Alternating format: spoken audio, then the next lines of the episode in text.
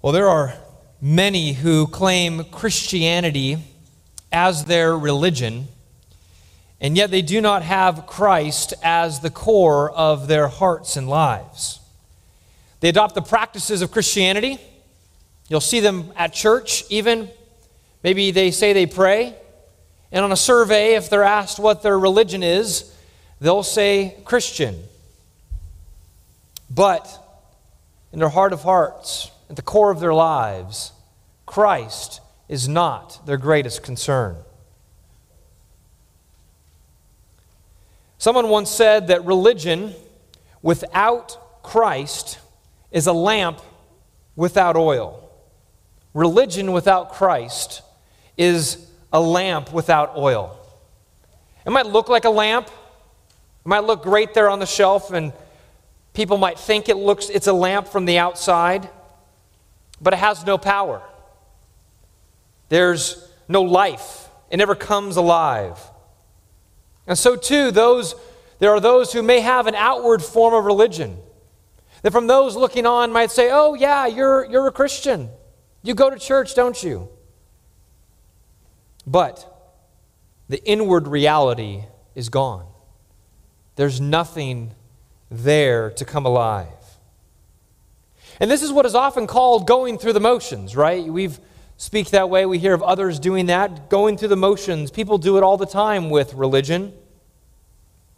But for those who are true disciples of Jesus Christ, those who have placed their faith in Christ and repented of their sin, they have oil in their lamp at all times.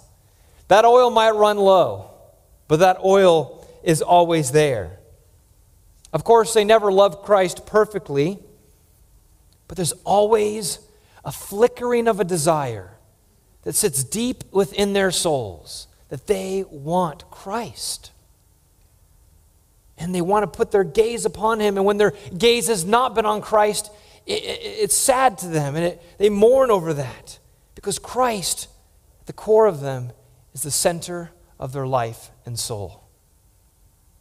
In our passage today, we're going to see Jesus make a case for why he should be the center of every single person's life. And so I begin by asking you a simple question this morning Is Jesus the center of your life? Is your heart set upon Christ in an ultimate sort of way, not just in a once a week sort of thing, not just in a, as they say, fire assurance sort of way to go check, I've dealt with my eternal destiny and now I can live how I want. But is Christ the center of your life every day? Is that the, the desire of your heart? I invite you to turn with me to Luke chapter 5. If you're not there already, to turn to the Gospel of Luke, chapter 5. We're going to be looking at verses 33 to 39 this morning. Verses 33 to 39. Passage that your Bible may uh, give the subtitle of a question about fasting. A question about fasting. This is a, an account that is recorded in all three synoptic gospels Matthew, Mark, Luke, and John, or Matthew, Mark, and Luke. I got to catch myself there. I used to, used to put them all together. Um, Matthew, Mark, and Luke, the synoptic gospels. And therefore, you know, some of the, each of these kind of bring their own flavor to describing the life of Jesus. But those accounts, those things in which they all align on, it, it, it's clear that they each one saw that it was an important to include it. And, and so, therefore, this is a, an important passage for us to consider this morning. Follow along as I read Luke chapter 5, verse 33 through the end of the chapter. And they said to him, The disciples of John fast often and offer prayers and so the disciples of the Pharisees. But yours eat and drink. And Jesus said to them, Can you make wedding guests fast while the bridegroom is with them? The days will come when the bridegroom is taken away from them, and then they will fast in those days. He also told them a parable. No one tears a piece from a new garment and puts it on an old garment. If he does, he will tear the new, and the piece from the new will not match the old. And no one puts new wine into old wineskins. If he does, the new wine will burst the skins, and it will be spilled, and the skins will be destroyed. But new wine must be put into fresh wineskins. And no one, after drinking old wine, desires new, for he says, The old is good. And so, with that, in these few verses this morning, we are going to see Jesus and his message challenge us. His, he and or his message will challenge us in two significant ways so that we would set our hearts upon Christ alone. Jesus wants to be the center of your life. And so he challenges the people in his day and by extension us as we study this passage together. Two significant ways Jesus will challenge us. First of all, Jesus challenges our view of fasting. Jesus challenges our view of fasting.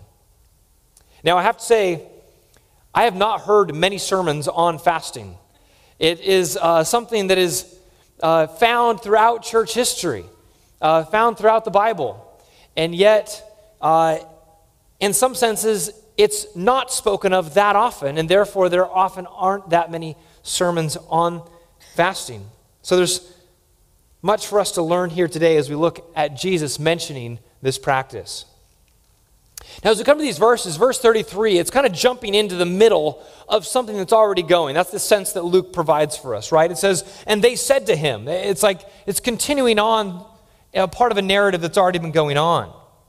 As we know, uh, in the previous passage is where Jesus calls Levi, aka Matthew, uh, to be his disciple. And Matthew leaves everything and follows after Jesus. In that process, he's ecstatic that he is, is a disciple of the Messiah, and so he throws a huge party and invites all of his friends who are all notorious sinners and the low life of Jewish society. And so they're having a great time. They're having a huge party. They, these people who are normally avoided by the religious establishment are being uh, are getting to know Jesus, this great rabbi and teacher, and they're shocked. And, but they weren't the only ones shocked. The Pharisees, the scribes, the religious establishment saw it and were greatly disturbed.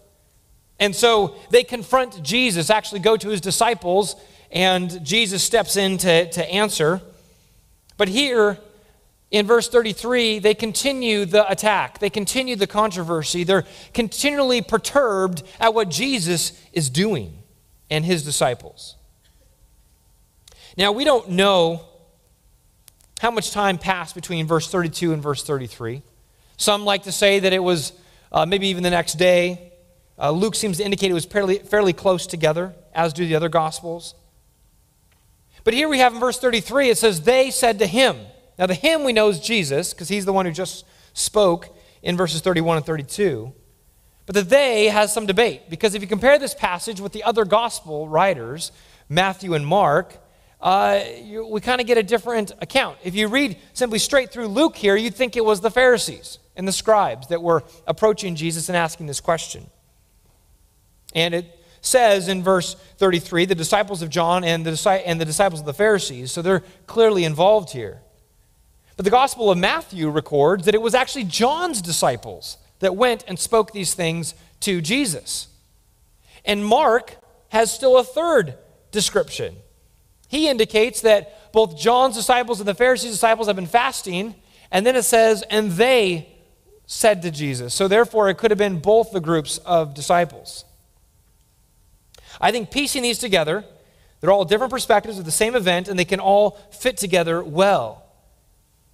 Basically, I believe that both the disciples of John and the disciples of the Pharisees uh, recognized that they had something in common that differed from the disciples of Jesus.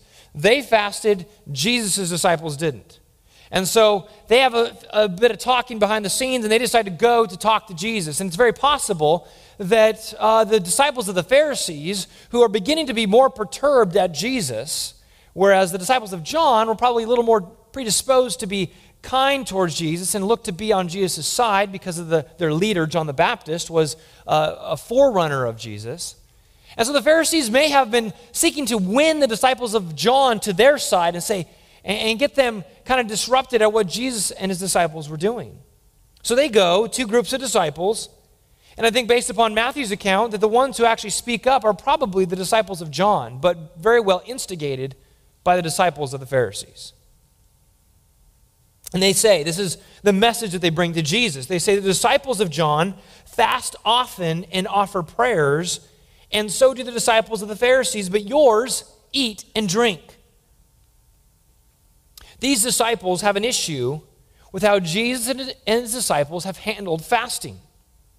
Now, this is strange for us today. It's not often that we're confronting one another about how our fasts are going, right? Or, or how regularly we fast. And so it's not a regular topic of conversation among Christians as a, as a, uh, a regular thing you're going to hear at a small group per se.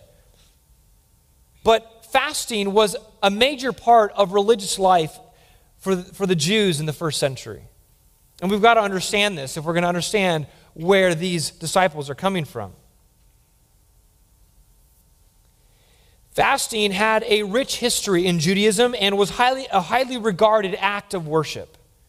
Fasting in the Bible, as uh, no doubt you know, is simply temporarily refraining from food for a spiritual purpose. Temporarily refraining from food for a spiritual purpose. Now, as we'll talk about later, I believe that there's ways in which we can fast today that may not necessarily include food, maybe fasting from something else, and particularly there may be uh, people, and even here, that uh, aren't able, for health reasons, to step away from food for any length of time. But every time we see fasting in the Bible, it's fasting from food. Now, you'd think that based upon the fasting that we, the, the concern that's here, you'd think that fasting would be mandated all throughout the Old Testament and that they're trying to call Jesus' disciples on an issue of the law. But that's not the case. Actually, the, there's only one fast commanded in the law, and that is on the Day of Atonement, as their sins were being forgiven in Leviticus 16, Israel was to fast. And so this is the only time that Israel was commanded to refrain from food. But we see fasts recorded throughout the Old Testament. We see uh, them offered often for penitence and contrition over sin. There's a, there's a brokenness, a desire for forgiveness, a recognition that their way has strayed from the Lord. And so they, they go and they, and they pray and they refrain from food to help, help intensify those prayers. After the exile, we see that four day long fasts were held to recall the destruction of Jerusalem laid out in Zechariah. But as we can see here in verse 33, that prayer and fasting are linked, right? The disciples of John, says, fast often and offer prayers. It was a regular part of their religious life that they, they went and sought to offer prayers and to fast. And so, from these Old Testament precedents, the Pharisees had, had set up a, a system of, uh, of, of fasting in which they fasted twice a week. So, you go from one commanded once a year to some other off ones to now the Pharisees say, we're doing this twice. It was days. And you'll remember uh, later on in Luke chapter 18, where you have the parable of, of the Pharisee who's praying and the tax collector who's praying. And the, tax, uh, the Pharisee says, Thank you, God, that I'm not like that tax collector over there. And in that prayer, he's telling God all of his good and righteous deeds, one of which is that he fasts twice a week. It seems that John's disciples followed, if not the same pattern, a very similar one. And again, it was, it was a sign of the religiously fervent and pious believers in that time. And so John's disciples are religiously fervent and pious, and so they're, they're adopting the ways in which Judaism has told them to be pious before the Lord. Now, John the Baptist himself was known for his austerity, for his ascetic practices. Luke 7:33 says he refrained from, from eating and drinking. And so it seems that the men who followed him carried the same level of solemnity. Now, there were two reasons why Jesus and his disciples drew the irksome glance of the disciples of John and the disciples of the Pharisees. And it's two sides of the same coin. The first is they didn't fast, right? They didn't fast. And secondly, they feasted. So not only were they not doing the normal religious thing, but they had substituted the religious practice with a taboo practice. Not only feasting, but as we know in the prior account, feasting with sinners. And so this, this party at Matthew's house was exhibit A for this accusation. No doubt they had heard of it or whatever, and, and, then they saw it there blatant in front of them. In fact, I think it's very possible that the day that Levi, Matthew, held this feast was one of the fasting days. And so the disciples of John and the disciples of the Pharisees are in the midst of their fast. And as we uh, read in Matthew chapter 6, Jesus condemns the Pharisees because they would, they would put on a gloomy face and they would look grubby so that they could show that they were deeply penitent. And so everyone knew that they were fasting that day because they had put on this show. And so, no doubt, the, the disciples of the Pharisees, they were putting on their show that, look, I'm fasting. And disciples of John, okay, they're fasting. And then they happen to hear this shouting and this carousing and, and laughter. And they look over and they go, hey, that's, that's Jesus. That's that new teacher. And look, his disciples. And, and they're not fasting. I mean, they were, they were angry, disturbed.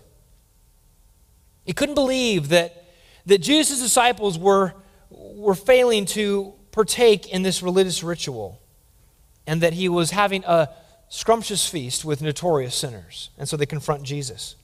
Ask, they make a statement here that demands an answer. And Jesus does reply. Verse 34, look at it. Jesus said to them, Can you make wedding guests fast while the bridegroom is with them? Jesus instantly goes into a metaphor, an illustration with a wedding. The question here is uh, Jesus isn't actually looking for an answer. It's a rhetorical question. It's, it is, in the Greek, it, it assumes a negative answer. You know that just from the way that it's written. A wedding in first century Israel would have lasted a week long. It was a seven day wedding celebration period. It was meant to be a party for a week long. And so the rabbis even taught who did, who tw- fasted you know, twice a week, they, they, they still said, listen, you're not allowed to fast during a wedding. That normal rhythm of fasting needs to go on hold because during the wedding, we eat. And during the wedding, we feast and we party. And so Jesus brings that illustration here to speak of fasting. The wedding was a time of joy and celebration, while fasting was a time of sorrow and seriousness.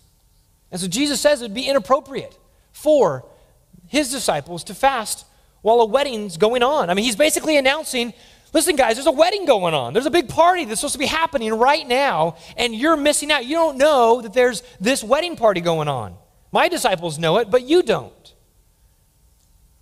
And while this wedding's going on, fasting is not going to be happening.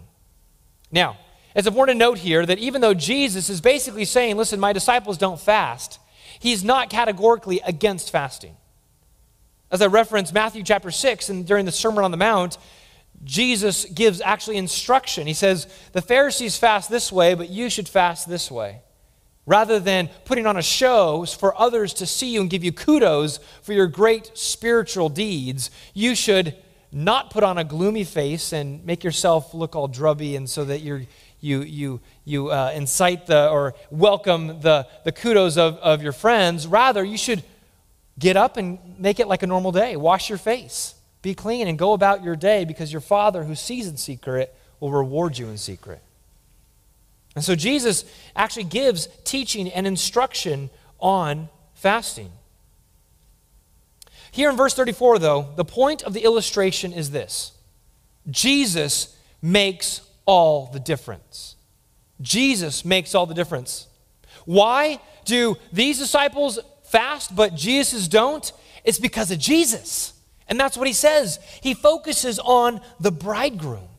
He doesn't just say that there's a party going on, he says that the bridegroom is here. And that's how we know that there's a wedding feast going on. And Jesus is that bridegroom. His physical presence changed fasting, is Jesus' point.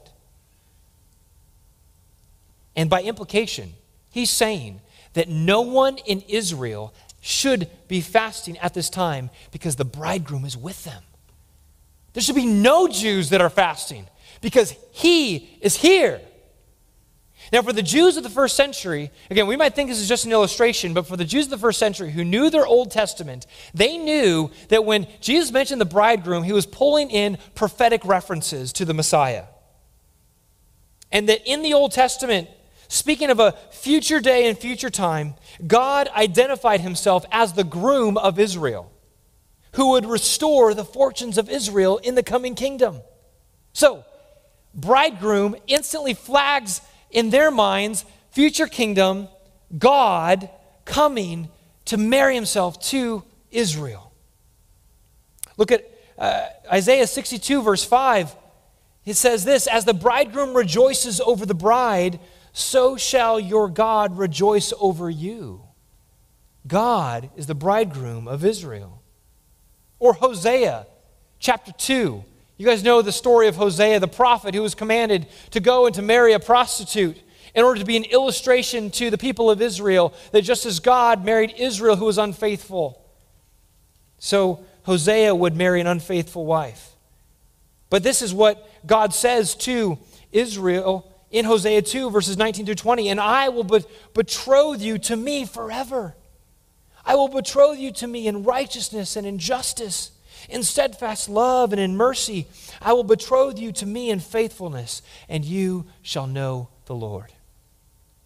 In addition to this, the Old Testament prophets spoke about the future kingdom of God as the time of feasting. Again, we're pulling together bridegroom, wedding, and feasting. Isaiah 25, verse 6 says this On this mountain, the Lord of hosts will make for all peoples a feast of rich food a feast of well aged wine, of rich food full of marrow, of aged wine well refined. This is going to be the best feast ever in that future kingdom of the Lord. And so, Jesus, by speaking about the bridegroom being present and talking about a feast, was bringing all of these, all those hopes of Israel, all those expectations down and saying, Listen, I am He. I am the one that you have hoped for. I am here to bring about the kingdom. It is at hand if you would but repent and turn to me in faith. It's as uh, Alva J. McClain, in his monumental work, The Greatness of the Kingdom, he stated that Jesus' statement here in verse 34 is both startling and highly significant. Here, Jesus declares that he is that divine bridegroom, meaning that the long promised kingdom was at hand. And in his presence, for those who acknowledged him, it was time for great rejoicing and feasting. Indeed, as Isaiah 54, verse 1 says, they should break forth into singing. The disciples of John and the disciples of the Pharisees, upon hearing this, should have broke forth in singing that God has come, the bridegroom is here. John the Baptist understood that Jesus was the bridegroom. We don't have time to turn there, but John chapter 3, verse 28 through 30, you can write it down. John chapter 3, verse 28 through 30, Jesus calls, John calls Jesus the bridegroom. John knew what was going on. Apparently, his disciples were a little slow to, to catch on, and, and we can give them credit. Their, their leader was in prison, so they weren't quite able to get the regular teaching uh, because John was in prison. But Jesus himself, get this, Jesus himself was the reason for joy and celebration. While he was physically present, his disciples would not fast, but they would feast. But Jesus doesn't stop there, right? Look at verse 35. The days will come when the bridegroom is taken away from them, and then they will fast in those days. Then they will fast in those days. In verse 35, Jesus describes a future time when his disciples will fast. The time will come when he, the bridegroom, will be taken away. And this statement refers to the sudden removal of the bridegroom from the midst. And I believe this is an early indication in the mouth of Jesus that he knew his life would come to an early end, an early death. Jesus has the cross in his mind here when he will be taken away when the wedding will come to an end. And, and, and, it's, a, it's a sorrowful time. That's when fasting will be there. I mean, just think of a, of a week long wedding. And, and then at some point, the bridegroom is taken away, captured, killed.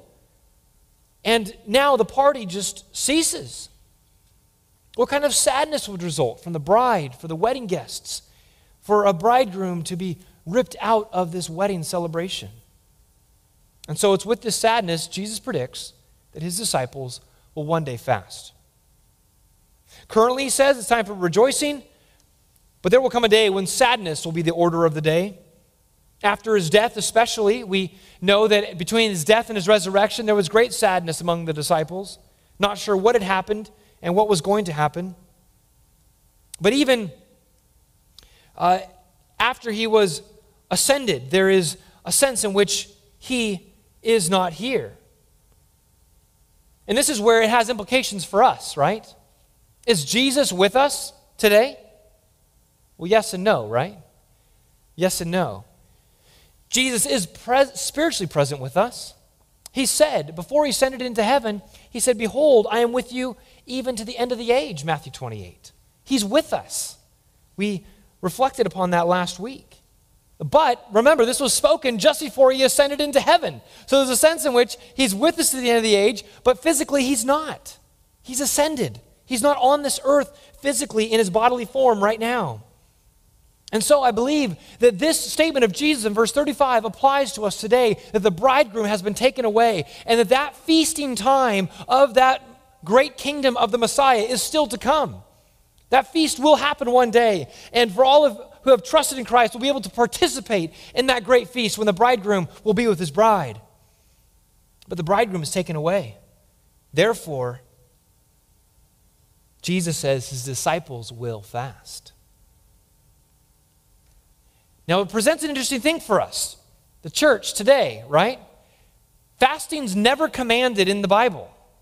There's never, there's never an imperative that gives us and says, fast, Christian.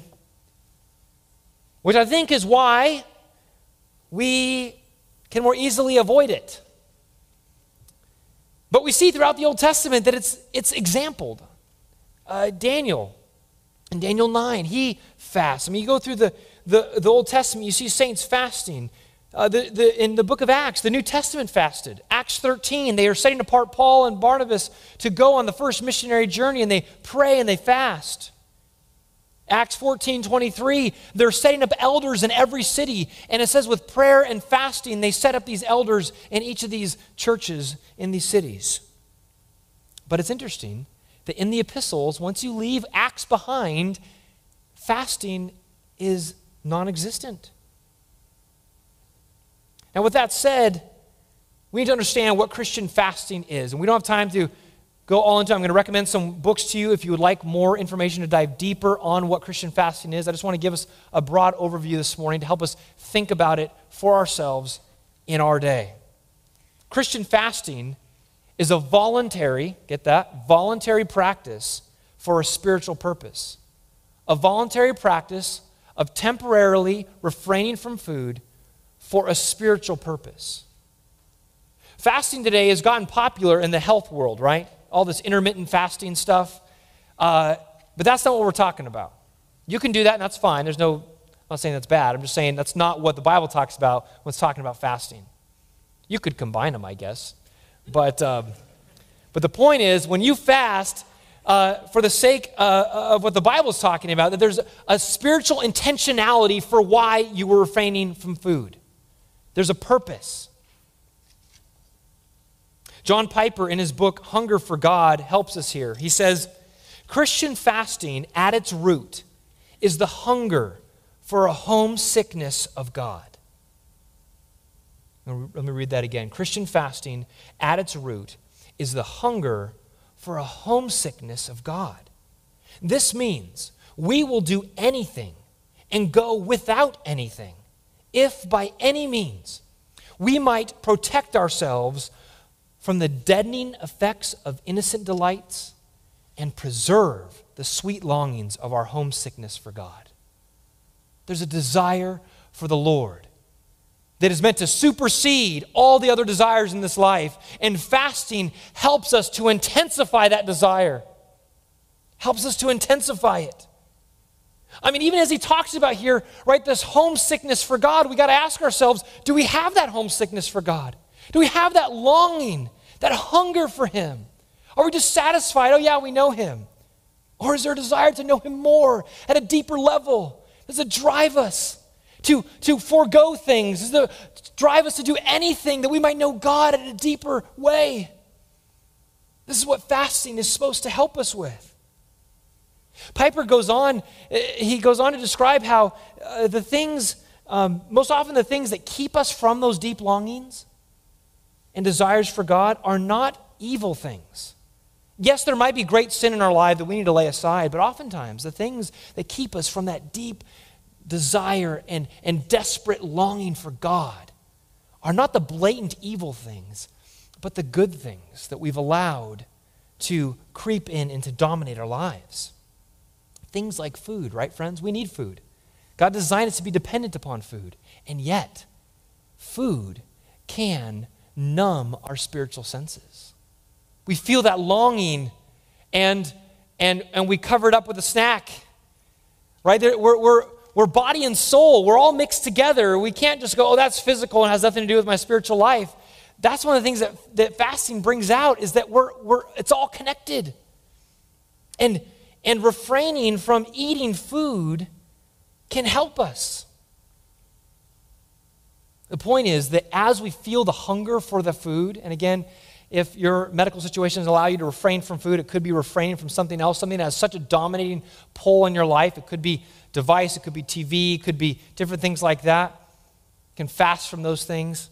But to feel the pain, the longing, particularly that food, not having food brings, right? That pain in your stomach is meant to remind us that this is the kind of hunger and longing we should have for God. It's, it's, it's bringing a physical, that pain reminder. We want God this much. We want God this much. We must hunger for Him. And that's why it's paired with prayer.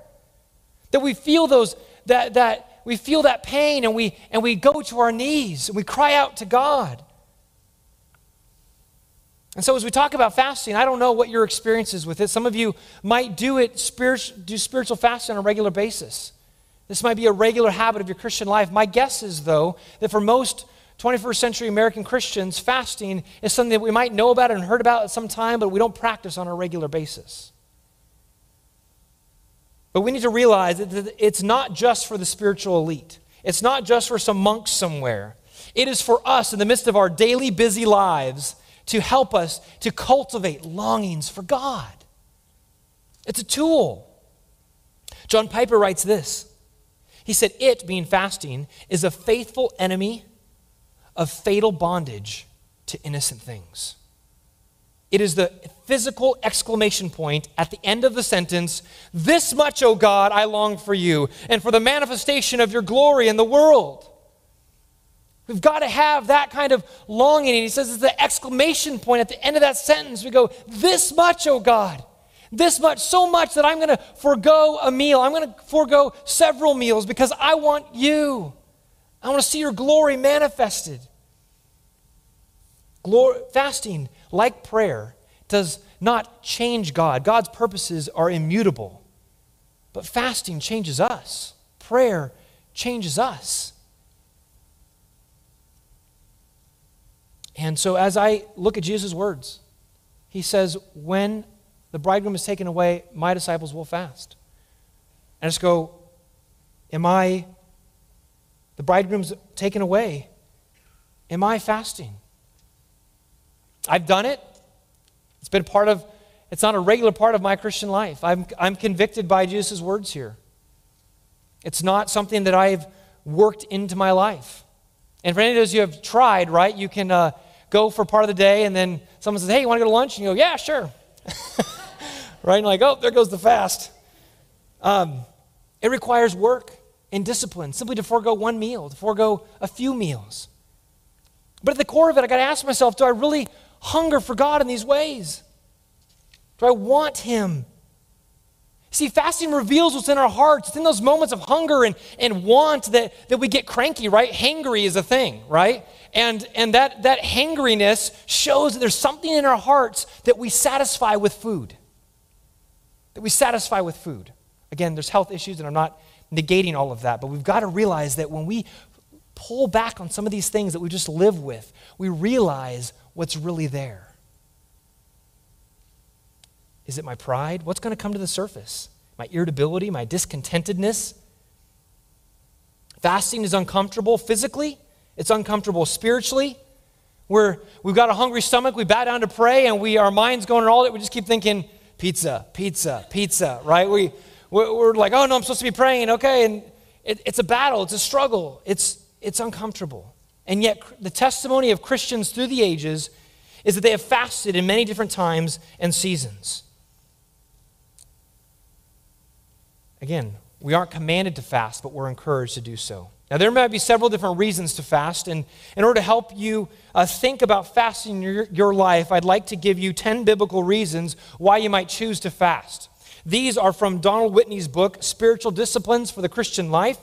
And these are biblical categories. He's pulled from the Word. We don't have time to look at all of the, uh, the verses surrounding these this morning. I'm just going to give you the list and, uh, and might prompt you to think about a season, a time, a day, maybe once a week, maybe once a month, maybe once a year that you might set aside for, for prayer and fasting. Again, this is not legalism. This is not to gain God's favor and attention.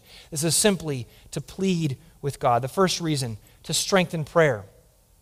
Fasting's united prayer. We, we go to God, we're seeking God as we fast. And so we do it to strengthen our prayer life. Sometimes we don't set aside time to pray, but maybe you can set aside some time, a, a, lunch period that you normally will spend time eating food. Now you've got a half hour, hour that you can set aside praying to be able to give some time to devoted prayer that you haven't given in quite some time. Secondly, to seek God's guidance. Seek God's guidance. Maybe there's a big decision that you have the testimony of the scriptures as well as through uh, the ages is that when christians are, are don't know the will of god and are, and are and eagerly to know what it might be they spend a time of prayer and fasting that god might make the, the, his way clear. Maybe that is a reason that you may need to fast and pray. Third to express grief. This can be grief over a sin maybe a, a wayward child maybe sin in your own life maybe grief over the loss of someone, and there's just a time in which you're, through prayer and grief, you bring that sadness and that grief to the Lord, seeking Him in the midst of your grief. Number four, seek deliverance or protection. We see this in the scriptures as well that when the enemies are attacking, when they're all around and they, there seems to be no way out, they seek God. They, they pray and fast for, for the Lord's protection. Fifth, to express repentance and return to God. This was often seen in the Old Testament that, that as Israel had strayed from the Lord, there was a call of a fast and prayer to come back to God, a, a time of mourning and weeping over their own sin in order to, in order to say, God, we want you this much. That we're, we're foregoing food this day because we all corporately together want to seek you. Number six, to humble oneself before God. Again, this is kind of all wrapped up in all of them, is to humble ourselves.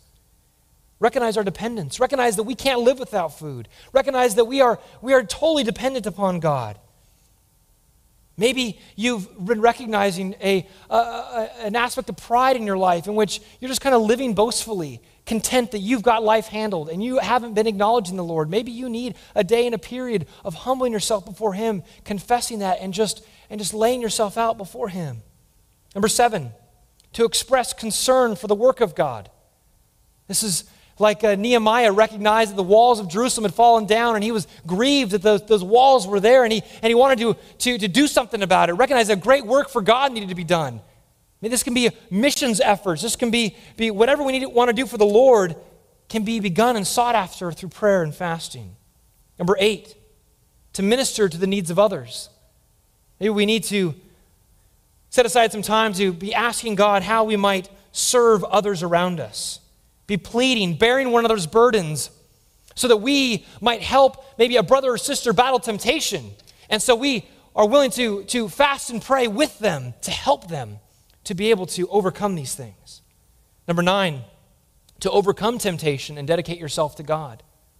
Maybe you are living and, you've got your flesh is dominating you right now. You are living a defeated Christian life because you continue to give in to sin. May I suggest that maybe a fast for you to pull back and say, God, I want you this much. Please help me to break free from these things that claw at my soul, that I might know you and you alone. I want freedom. I want you. Say that to yourself and saying that to the Lord through fasting. And finally, number 10, to express love and worship to God. Right? This is all about loving the bridegroom. We love him. And so we can do that through the discipline of fasting. The focus of our, any fast should be upon God. It's not about our, our great Christian uh, duty that we're doing. God, look at me. That's what Jesus speaks against. It's not about uh, us. It's not about pointing to us and getting kudos. It's about all about putting our focus to God. We need to hunger for Him. So I ask you, do you fast? Will you fast? Will you pray about it? Think about how God might use this practice of fasting because the bridegroom is not here, is he? We long for him. And so I just recommend the two books I quoted from is uh, Hunger for God by Piper and Spiritual Disciplines for the Christian Life by, by Whitney. Um, both are excellent books. Uh, Spiritual Disciplines for the Christian Life has one chapter on fasting, along with lots of other spiritual disciplines. Hunger for God is all about prayer and fasting, and I'd recommend both of those to you. So, this morning, this passage, we see that Jesus challenges us to, uh, to challenge our view of fasting. And I know we just have a few minutes left. I'm going to wrap up these last few verses with Jesus challenges our view of religion. It, Jesus finishes out with some, some illustrations and parables here. He talks about cloth, he talks about wine, and then he gives a proverbial statement in verse 39. And here's, here's the point in these illustrations it's a contrast between the old and the new. The old and the new, and the old and the new do not mix together. Jesus went from the specific topic of fasting and pulled back to this idea of religion, of, of, of what system of belief are you following? Because listen, Pharisees and disciples of John, you can't continue to walk in the old ways of Judaism and adopt the new ways of my gospel, the gospel of the kingdom. My kingdom program does not mesh with old Judaism. They don't mix. You can't patch what I'm telling you onto the old system of Judaism. But what's important to see here is that Jesus is not saying this that his ministry is incompatible with the Old Testament. Okay, get this. The old here, I don't believe, is the Old Testament, the law. I believe it has to do with Judaism in its current form in that day. Because Jesus says explicitly that his ministry, the gospel of the kingdom that he was proclaiming, was fulfillment of the Old Testament, right? He did not come to abolish the law, but to fulfill it. So everything, even as we talked about the bridegroom, right? All this is speaking of Jesus. So Jesus is not saying, listen, my ministry is incompatible with the Old Testament. He's saying it's incompatible with the current form of Judaism. MacArthur writes this. He says, The old garment in the Lord's illustration is the ritualistic, legalistic religion based on rabbinic tradition with its man made regulations that obscured the law of God. Jesus did not come to patch that system, but to replace it with the garment of salvation the good news of salvation by faith in him. See, folks, Jesus' way of salvation is totally different. Totally different from every single religion. and this is, in, in his day, it was old Judaism that was the false religion that he is comparing himself with. In our day, there are any number of religious paths that people take. But listen, the gospel of Jesus Christ, following after him, cannot mesh, cannot be synced up with and mixed with any other form of religious belief, any other worldview. Jesus is the only way, and that must be held to firmly, especially by the Church of Jesus Christ. There are not multiple roads up the mountain. They do not all lead to God. In fact, that very statement is ignorant of, shows ignorance of all world religions, that all of them basically claim that they have the right road up the mountain. It's including Christianity. There's no name given on under heaven given among men by which we must be saved. It's only in Jesus Christ. Jesus was declaring that here that they must accept him, the new wine, the new garment. That is where life is found, not in the old ways of Judaism. Folks, today people want to add Jesus onto their life. They simply want to accept this old uh, way of doing things, their, their religi- religiosity and think they can just add Jesus into their life. Jesus can't be added and mixed with anything. It must be full repudiation of the old and acceptance of Him on His terms. And that goes for each one of us today. everyone hearing my voice, you, the call to you is for you to reject every other system of belief, every other way of salvation, to reject trusting in your own righteousness. That's what was the problem with old Judaism. They believed they had righteousness before God. And Jesus was saying, No, there's not righteousness found in obeying the law on your own, in your own self. Righteousness is found only in me. Repent of your sins. See that you are a sinner. You're not healthy spiritually. You're actually sick and, and in need of a physician. And I am that physician, and I am that bridegroom. Without repenting, there is death. There is not finding a way up the mountain. Jesus predicts what their response was going to be. That's what he says in verse 39. He says, And no one, after drinking old wine, desires new. For he says, Ah, the old is good. He predicts that the Pharisees, disciples of the Pharisees, are going to look at the new system and the old system and go, Yeah, you know, Jesus, that's cute, that's nice, but now the old is good. I kind of I kind of like what I got. And the tragedy of someone seeing the new, all that Jesus offered as the bridegroom, and yet they reject it, content, happy with what they have. This is the lie of the enemy. This is the lie of Satan. And so I just ask you, what is the old? Some of you here that are listening to me have never given up the old. You've tried to add Jesus to your life. You've tried to, to take on some Christian practices but you haven't truly repented. You haven't truly rejected the old and, and clung to Jesus exclusively. Maybe you're hanging on to some of the Catholicism that you grew up with. Maybe you're trusting in the general good life that you've lived so far. Maybe you're proud of the good deeds that you've, you've done. Maybe you're thinking that there was an emotional experience you had at a church years ago and you're clinging to that as your hope. And it guarantees that you're fine. But, folks, Jesus is saying, You're not okay. Jesus doesn't mix with the old. We have to reject it all, abandon it all, and submit to Christ. And so I ask you, will you embrace Jesus this morning? Will you embrace the new and say, I'm done with the past? God, I want you this much. I want you, Christ. You are the bridegroom. You are the fulfillment of all my desires. And set your hearts completely on Him. May God direct our hearts in that way. Let's pray. Our Father, we confess that there are so many things in this life and in this world that tug at our attention, that cause us to get distracted, that our hearts are dull. When, when the name of Christ is met, mentioned, it, it doesn't excite us like it should. Forgive us, Lord. Forgive us for our dull affections half hearted worship, for living lives that do not seek to, to know you with all of our might and all of our energy. I pray this passage, Lord, that you would set our, help us to set our hearts on Christ, to recognize that He, although here in spirit, is not here physically, and we long for Him to return. We long for Him to be back, for us to see Him face to face. And so we may we fast and long for Him in these ways.